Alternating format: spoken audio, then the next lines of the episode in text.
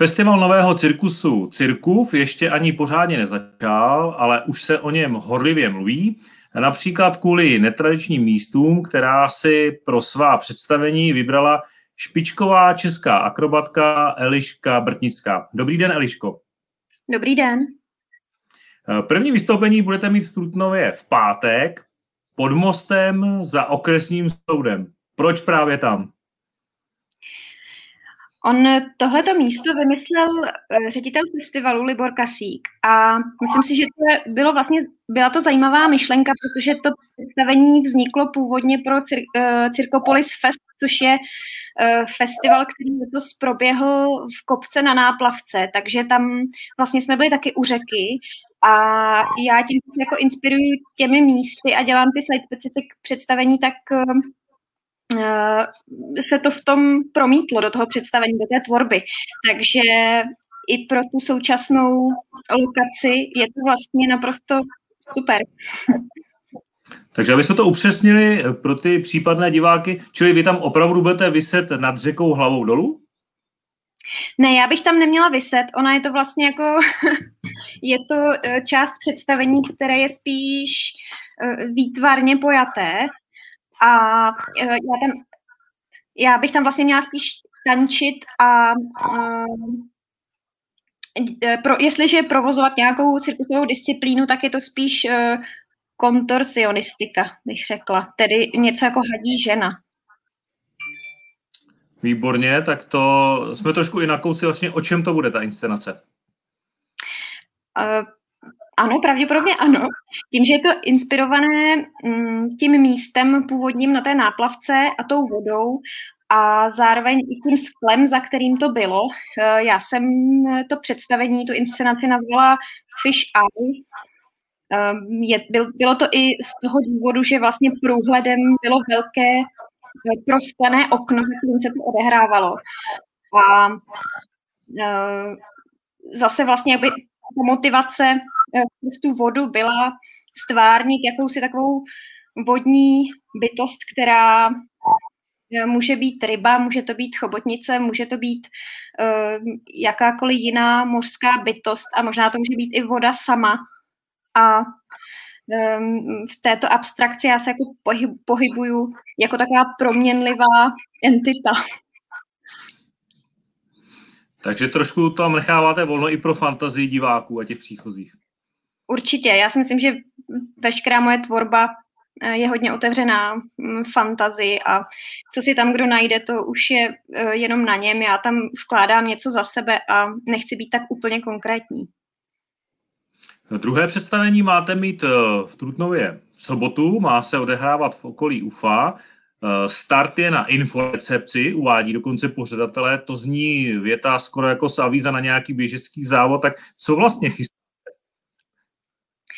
chystáme takzvaný audio walk, což je procházka eh, pro, eh, máme teda omezený počet diváků, takže pro 50 diváků, kteří budou mít na uších sluchátka. Ty místa jsou vlastně omezený tím, že my máme 50 sluchátek na rádiový signál a vysíláme vlastně po rádiových vlnách do těch sluchátek eh, zvuk, zvuky, texty, nahrávky dokumentární, básně a lidé jdou průvodcem, který na určitých místech zastaví a na tom místě se něco odehrává. Zjevím se tam někde já na některých místech. Mm, vlastně je to taková koláž s těmi texty dohromady a s těmi výjevy a jde tam o jakousi perspektivu, to znamená, já jsem vidět z různých úhlů a v různé dálce blízkosti a poskládané dohromady. A jak velkou část města nebo kolik budov proto chystáte využít? No ona ještě ta, eh, vlastně ještě proběhne nějaká finální zkouška, ale mělo by se to odehrávat eh, kolem pivovaru konkrétně. Ano, my jsme tady už zaznamenali, když pan ředitel Kasík poprvé naznačil, že zřejmě polezete na pivovarský komín, tak se tady právě rozvášnili uh, lidé, kteří jaksi mají obavu, jestli bude vadit čápům na pivovarském komíně to vaše šplhání z hůru. Zaznamenala jste ty obavy fanoušků Čapí? Ano. Já jsem to zaznamenala, někteří lidé psali i přímo mě. Eh, my samozřejmě vůbec nechceme rušit čápy a teď momentálně je vlastně jakoby v plánu i zkouška, které ty čápy budeme sledovat kamerou, nebo prostě tam je vlastně namířená kamera. Já bych měla líst jenom do poloviny toho komína, aby to ty čápy nijak nerušilo. Organizátoři festivalu to konzultují a konzultovali s ornitologem, takže i do takovýchto situací jsme se dostali. A budeme se samozřejmě snažit to udělat co nejvíc eh, decentně vůči, eh, vůči těmhle ptákům. Je běžné, že lezete na komíny?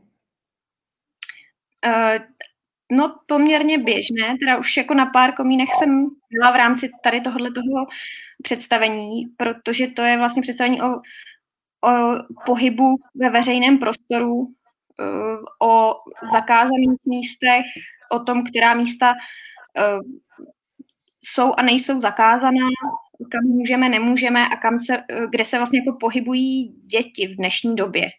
Vlastně tam zní v tom audiu také nahrávky dokumentární, které jsme pořizovali pro tu inscenaci, kde hovoří lidé ve věku kolem 60 let. Oni tam vypráví třeba příběhy, co dělali oni ve svých dětských a mladistvých letech venku nebezpečného, kam lezli a tak dále. Mnohdy to jsou opravdu poměrně jako dost nebezpečné historky, což pro mě byl takový jako kontrast toho na otázku, jestli pardon, jestli vlastně eh, dnes děti toto jako dělají nebo mají možnost dělat a zároveň i toho, eh, jestli cirkus je nebezpečný. Do jaké míry je cirkus nebezpečný a do jaké míry eh, co je vlastně jako nebezpečný v tom životě a do jakých situací se dostáváme. Mm-hmm. Trutnované často řeší, když se kouknou do programu festivalu, eh, jestli eh, to dané představení, které si vybírají, jestli to bude sranda a legrace, anebo jestli to bude něco jiného. Tak předpokládám, že vy asi nebudete sranda a legrace. Uh, ne. Myslím si, že to nebude sranda a legrace, ale zároveň třeba s hraním tady tohohle toho uh, představení, této, této inscenace, která se jmenuje Hangout, Eh, neboli možná v takovém nástěnu překladu poflakovat se po venku, eh, tak myslím si, že spousta diváků se s tím dokáže poměrně jako dobře stotožnit. Vlastně i po skončení třeba mnohdy za mnou chodí lidi a začínají mi vyprávět svoje historiky, co kdy, kde vlastně jako podnikli v tomto duchu oni a většinou jsou teda jako velmi vtažení a z každého potom jako překvapivě vypadne nějaká úplně šílená historka, mnohem šílenější než asi to, že já vylezu do proti komínu.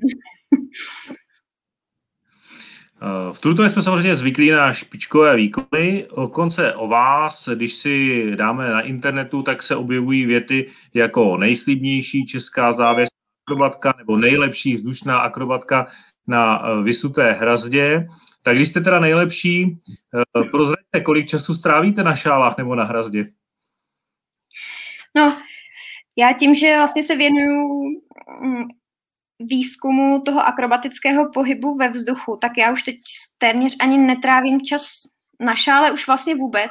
Trávím nějaký čas na hrazdě, to ano, ale já se spíš vlastně zabývám tím, co ta hrazda je a jak může vypadat. A ona vlastně může třeba vypadat jako ten žebřík, co vede na komín, to jsou taky takové kovové tyčky zhruba jako stejného tvaru a velikosti plus minus, nebo kde jaké zábradlí. A, a teď v poslední době se třeba i zabývám tím, jako mít hrazdu přidělanou u zdi a mít možnost se jako tlačovat od té zdi a to jako poskytuje tomu pohybu, jak vlastně jakoby pohyb ovlivňuje ten objekt, tu hrazdu a jak ta hra ovlivňuje ten pohyb zase na zpátek. E, takže vlastně nedokážu vůbec říct, kolik času trávím na hrazdě. No, asi dost, ale záleží, co člověk vidí pod pojmem hrazda. Eh, takže neplatí taková ta laická představa, že když se řekne závislá akrobatka, že tráví celý den hlavou dolů? Mm, asi neplatí, asi neplatí, no. Vlastně v mém případě to vlastně moc neplatí. Zkuste vysvětlit eh, nám, lajkům, co to vlastně obnáší věnovat se takovému oboru, jako je akrobacie nebo vzdušná akrobacie ve vašem případě. Uh, já vlastně jsem se původně věnovala hodně té klasické hrazdě, té té, té, jako té běžné formě, jak ta hrazda vypadá, to znamená tyčka na těch dvou lanech. Zároveň jsem i se věnovala šálám, vertikálnímu lanu a vlastně jako tak nějak veškerým těm vzdušným disciplínám.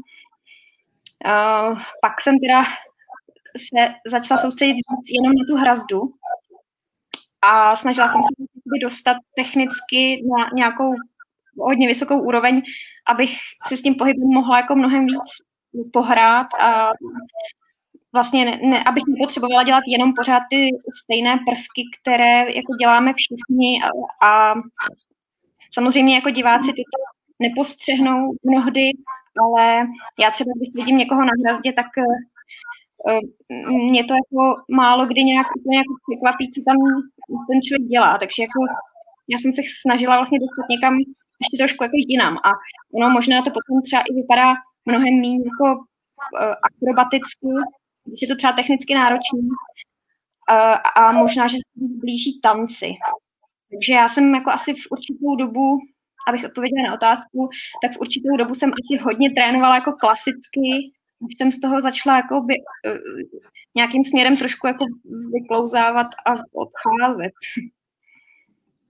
jste mluvila o, těch, o tom, že vás nemůže nikdo překvapit na hrazdě, tak zas nás lajky jako vždycky můžete překvapit, vy akrobaté. Nás především vždycky fascinuje, eh, že nemáte strach při tom vystoupení, nebo máte? No, většinou nemám. E, jako je pravda, že právě tenhle ten projekt Hangout e, tam je to velmi nevyspytatelné v tom, že se to odehrává na různých místech a vždycky se musí vlastně adaptovat na tu lokaci. A tím pádem si to člověk jako uh, nemůže úplně tak uh, dopředu přesně natrénovat. Jo? Pokud je to inscenace do sálu, kde já mám natrénovanou choreografii na, na hrazdě, kterou jsem dělala jako stokrát, tak vlastně ten strach tam moc není, což je možná taky nebezpečný, že tam ten strach jako vůbec není ale hm, jako je to věc, kterou člověk natrénoval a vlastně je plus minus téměř vždycky stejná. Kdežto ten projekt Hangout, ten je po každý úplně jiný, takže tam hm, ty momenty strachu jsou a vlastně celá ta inscenace o tom trochu je.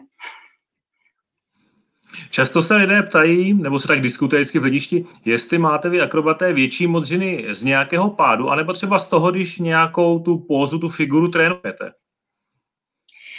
No určitě je to při tom tréninku a zrovna jako v té závěsné nebo vzdušné akrobaci eh, ty modřiny jsou hlavně z toho, že jste jakoby eh, odřený od toho nářadí, to znamená otlačený od té hrazdy, eh, spálený od těch lan za které prostě jo, obtočíte třeba nohu kolem lana a svítíte dolů, tak ono vám to tu kůži prostě trochu jako trhá. Takže tohle to jsou momenty uh, těch drobných zranění.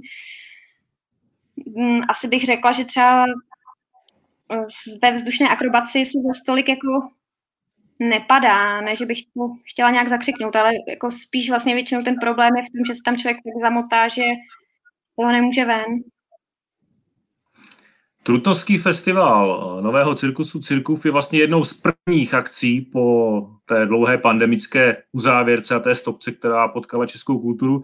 Těšíte se do Trutnova?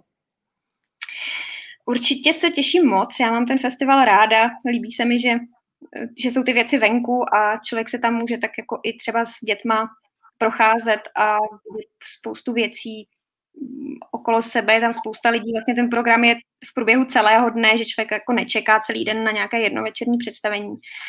A je to blízko hor, takže se dá i navázat nějaký let a tak dále, takže určitě skvělý. Jak jste přečkala covidovou dobu? No já musím říct, že nemám jako nějak málo práce, já mám dvě malé děti, takže mně to ani tak nepřišlo, že bych neměla do čeho píchnout. Dobře, já vám moc děkuji za rozhovor a těším se, že se uvidíme právě v Trutnově. Taky se těším. Mějte se krásně.